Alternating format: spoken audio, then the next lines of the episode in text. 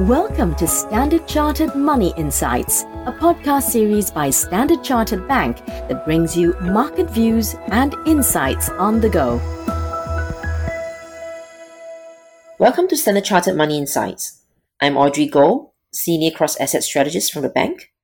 Today, on part two of this episode, we shall be continuing our discussion on inflation and the investment implications under different inflation regimes. Joining me today is Trung Nguyen from the portfolio strategy team.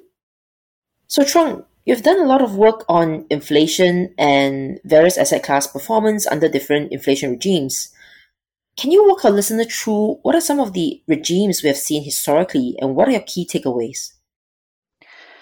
Thank you, Audrey, for having me. Um, now, inflation. Uh, inflation is never easy to be to predict. Um, so, as part of our recent publication, we actually look at all the historical inflation regime from a low to moderate uh, to high and very high uh, regime.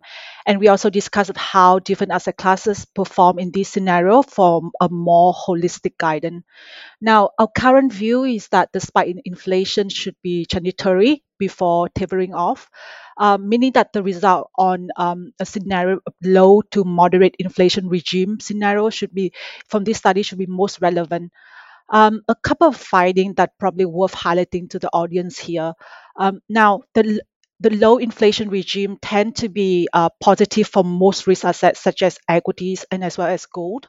Um, here they also show a very strong, uh, clear outperformance compared to other safer assets such as bond.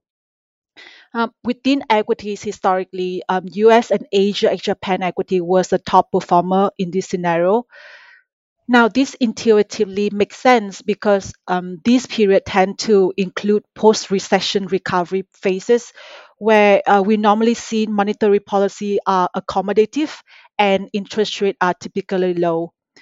Now, for the same reason, um, we're likely to see that the search for yield uh, would be strong, and hence um, this environment uh, um, should be supportive for income strategy to perform well.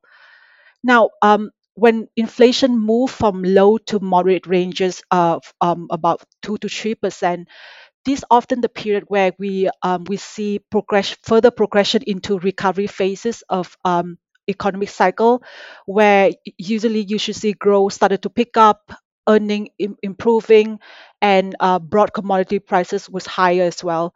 So broadly speaking, um, in in, the, in this environment, cyclical assets tend to do well. Um, we saw that um, most cyclical sector equity uh, across the region have outperformed defensive sectors. Um, in particular, technology was a star performer here, uh, thanks to the um, strong secular, uh, secular growth.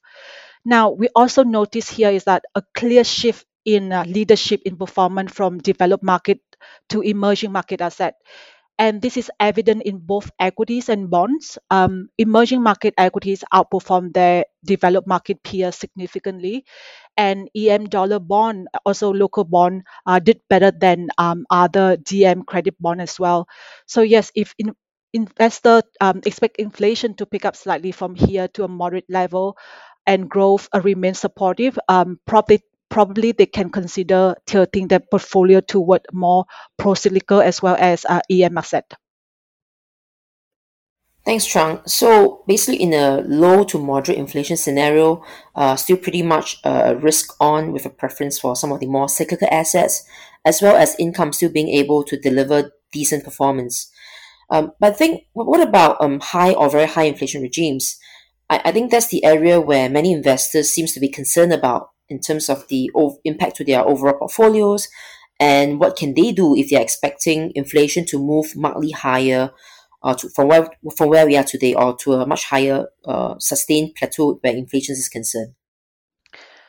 Yep. So um, our study actually showed that um, when inflation moved higher to more than uh, three percent, uh, generally, um, as most people fears, equity performance across uh, across um, region got hit.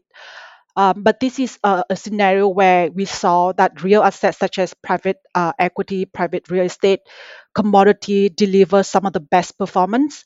Um, the dollar tend to do well here as well, thanks to its counter-cyclical nature. Now, interestingly, our study showed that um, high quality bond actually show positive return in this period. Um, there can be two reasons behind uh, this seem to be counter, counterintuitive observation. One is that in a in, in a very high inflation regime, investors likely uh, to favor developed market high quality bond for their safe haven nature. The other reason is that, um, as you know, bond market tend to respond uh, quite quickly.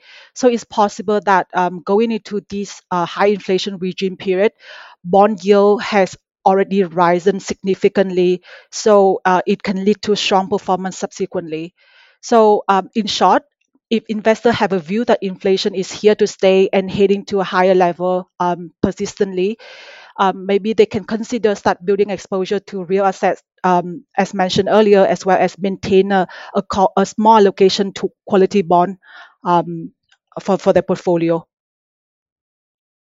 Great. Thanks, Trang. And that's all for today's episode of Standard Chartered Money Insights. If you would like to learn more or read our publication, please do visit our website at sc.com under Market Insights. As a reminder, if you enjoyed our discussion, please do rate and review us whenever you get a podcast. Thanks for joining us. Thank you for listening to Standard Chartered Money Insights, a podcast series by Standard Chartered Bank. For more details on the latest market insights, subscribe to Standard Chartered Money Insights.